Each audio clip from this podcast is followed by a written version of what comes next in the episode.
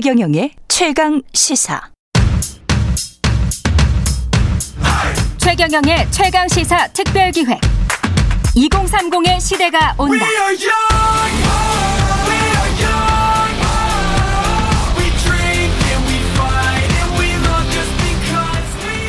사건은 제가 할 수 없는 것들을 남은 너무 쉽게 하고 있다고 생각하게 되니까 불공평하다고 생각하니까 그래서 좀 억울하긴 생겼고 부동산 가격이 많이 폭등했잖아요. 근데 그냥 뭐 유야무야 넘어가겠죠. 사람들이 불공평하다고 못하겠어. 안 분노하는 사람이 있을까요? 엄마 아빠 찬스가 사실 화는 나는데 불공정한 게 맞는데 그거를 이제 제가 바꿀 수 있는 게 아니잖아요. 저는 그냥 서민으로서 수긍하며 살고 있는 것 같아요.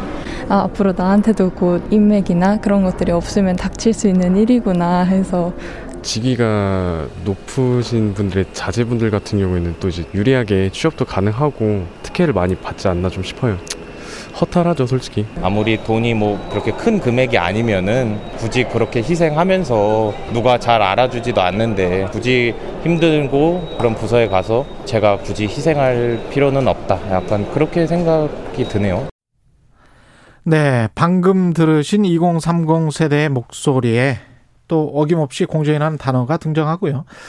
최강 시사에서 특별 기획으로 다루고 있는 2030 세대 분석 오늘 세 번째 시간인데요. 좀 더 구체적으로 2030이 분노하는 불공정, 정의, 사회적 경제적 관점에서 한번 알아보겠습니다. 국민대학교 경영학부의 이은영 교수님 나와 계십니다. 안녕하십니까? 네, 안녕하세요. 예.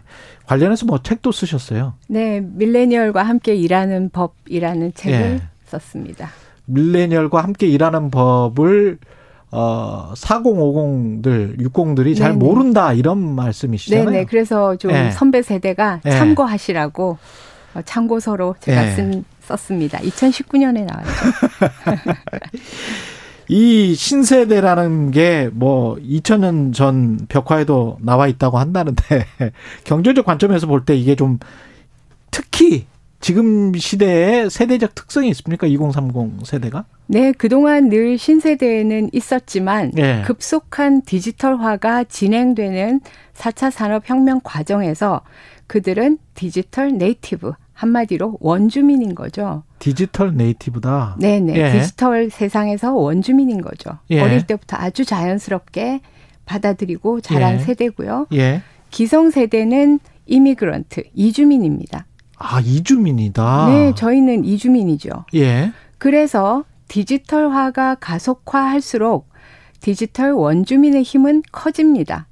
그런데 여전히 조직에서 사회에서 결정권을 가지고 있는 선배들이 음. 이 어, 후배 세대를 가르치려 하고 예. 예, 너희들이 잘못됐다. 어. 앞으로 어떻게 살려고 그러느냐. 예. 라고 하면서 계속 이렇게 수직적 관계를 유지하려고 하니까 여기에서 음. 굉장히 큰 문제가 각 조직에서 다 발생하고 있는 상황이죠.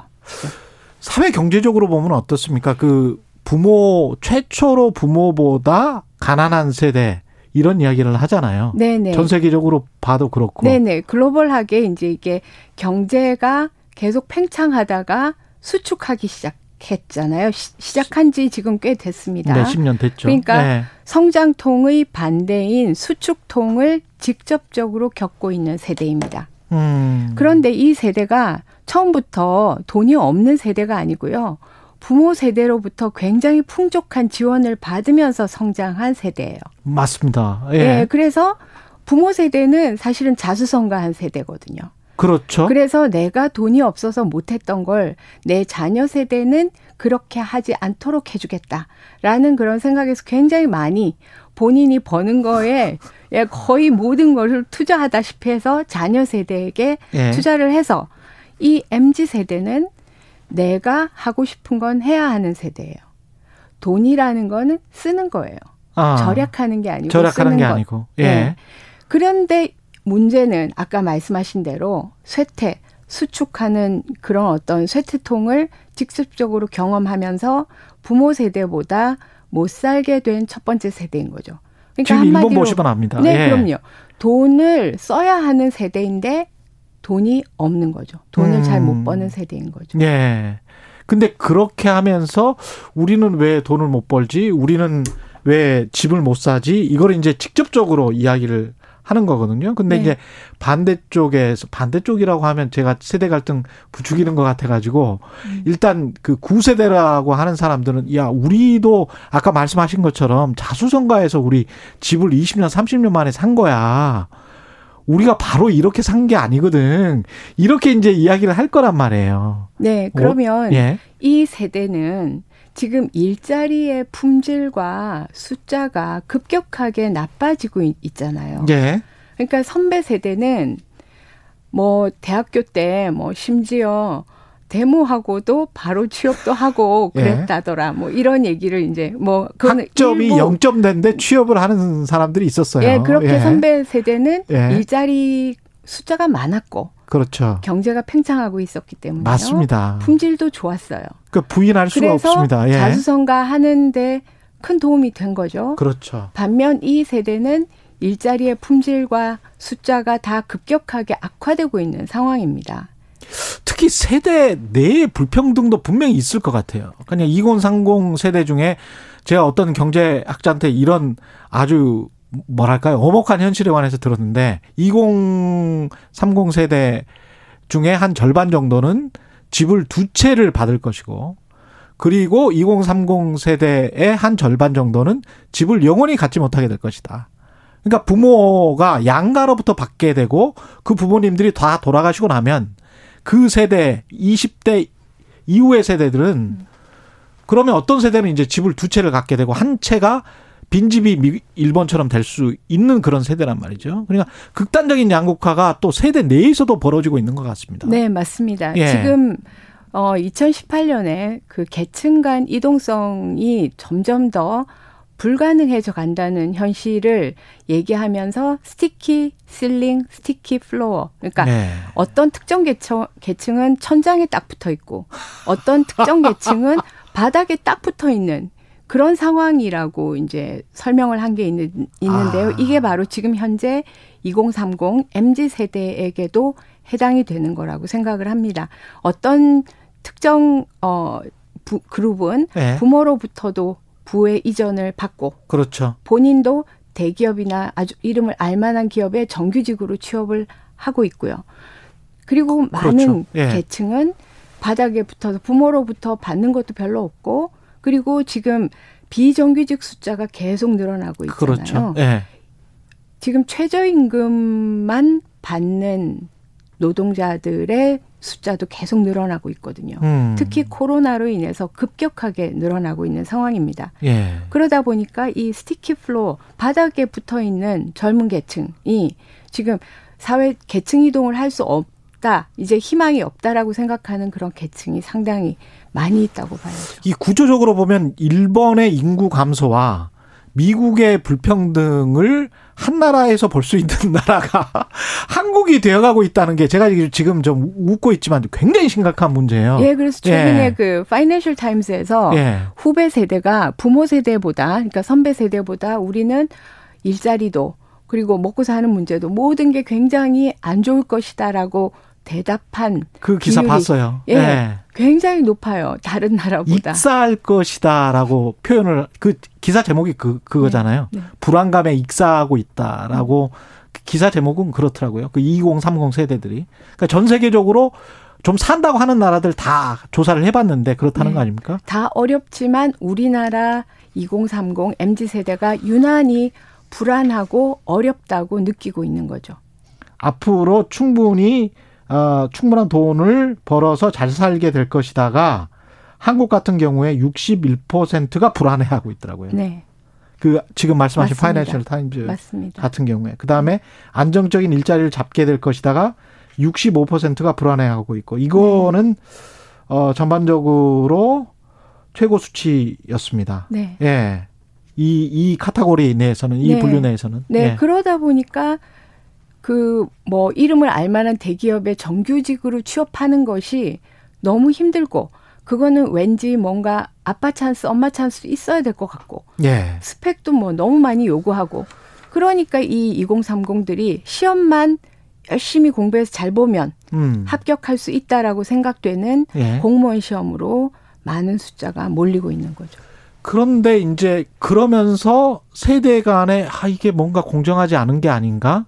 이런 아 뭔가 시대를 잘못하고 난 거 아니야? 뭐 이런 이런 생각을 하면서 이제 미세한 부분들의 공정성을 이제 따지기 시작한단 말이죠. 맞습니다. 이 공정성 논란이 그래서 계속 일어나고 있는데 네. 이건 어떻게 봐야 됩니까?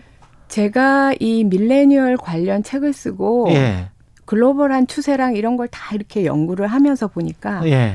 글로벌 밀레니얼과 우리나라 밀레니얼의 뚜렷한 차이가 보이는 부분이 바로 이 공정성 부분이에요. 아. 우리나라 어. 밀레니얼들은 공정성에 대한 개념이 굉장히 개인화, 미시화되어 있는 겁니다. 아. 한마디로 표현하면 나에게 손해를 끼칠 수 있는 불공정.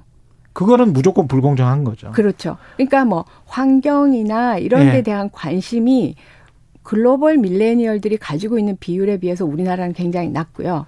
대신 어 이런 나에게 직접적으로 개인에게 영향을 주는 불공정에 대한 분노와 민감도가 훨씬 높다는 걸 발견했습니다. 그러니까 큰 담론보다는 작은 민생, 그렇죠. 바로 자기 나에게 영향을 자기 인생. 주는 거. 그러니까 딱 어. 뭐, 뭐겠습니까? 입시, 예 취업, 취업, 군, 군 상사 갑질 같은 이런 갑질들.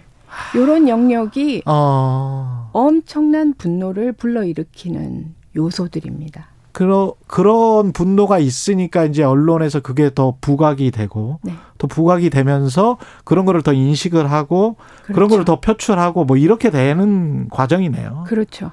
이게 근데 어, 어떻게 해야 돼요? 사실은 이 갈등만 하면서 이렇게 살 수는 없는 거 아닙니까? 네, 저는 왜 음. 그러면 우리나라 밀레니얼들이 이렇게 개인화된 공정성에 민감할까 보니까 입시 제도와 교육 환경이 굉장히 큰 영향을 준다고 생각을 했습니다. 예. 문제 하나 더 틀리면 순위가 쫙 밀려나고 그게 좀 이상해요. 대학 입시 예. 대학 가는 대학이 달라지고 예. 그걸로 인해서 취업까지 연결이 되잖아요. 아니 그러니까 미, 어, 다른 나라들처럼 미국처럼 그냥 SAT 봐서 그 정도 그 학력 수준이라고 하면 그냥 골라갈 수 있는 그런 사회가 됐으면 좋겠는데. 사실 우리나라가 이제 입시 제도가 바뀔 거라고 보여집니다만 예. 현재까지는 학생들이 우리 2030들이 딱 그런 어, 환경이잖아요. 12년 또는 그 이상을 문제 하나 틀리면 순위 짜르락 1등부터 꼴찌까지 순위를 매기고 예. 너는 하나 더 틀렸으니까 내 뒤로 가. 이런 거란 말이죠. 갑자기 뭐 등수가 막 50등, 100등 떨어지더라고요. 문제 예, 하나 예, 틀리면. 문제 하나 틀리면. 예. 그러니까 굉장히 그 민감한 거죠. 그렇구나.